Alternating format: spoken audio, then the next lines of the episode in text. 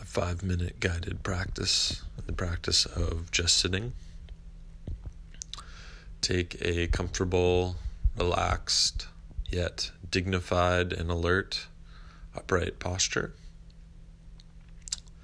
The recommendation here is to have the column of the spine upright and relaxed.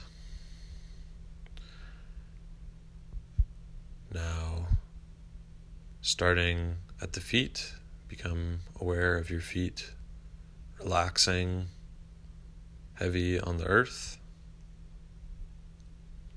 Then moving up to the buttocks, making contact with the seat,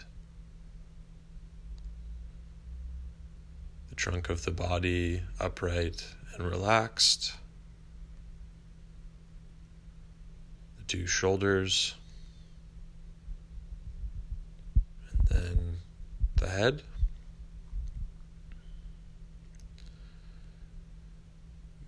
Taking inventory and making any minor adjustments you might need to become fully relaxed in this upright, dignified, yet alert and awake position.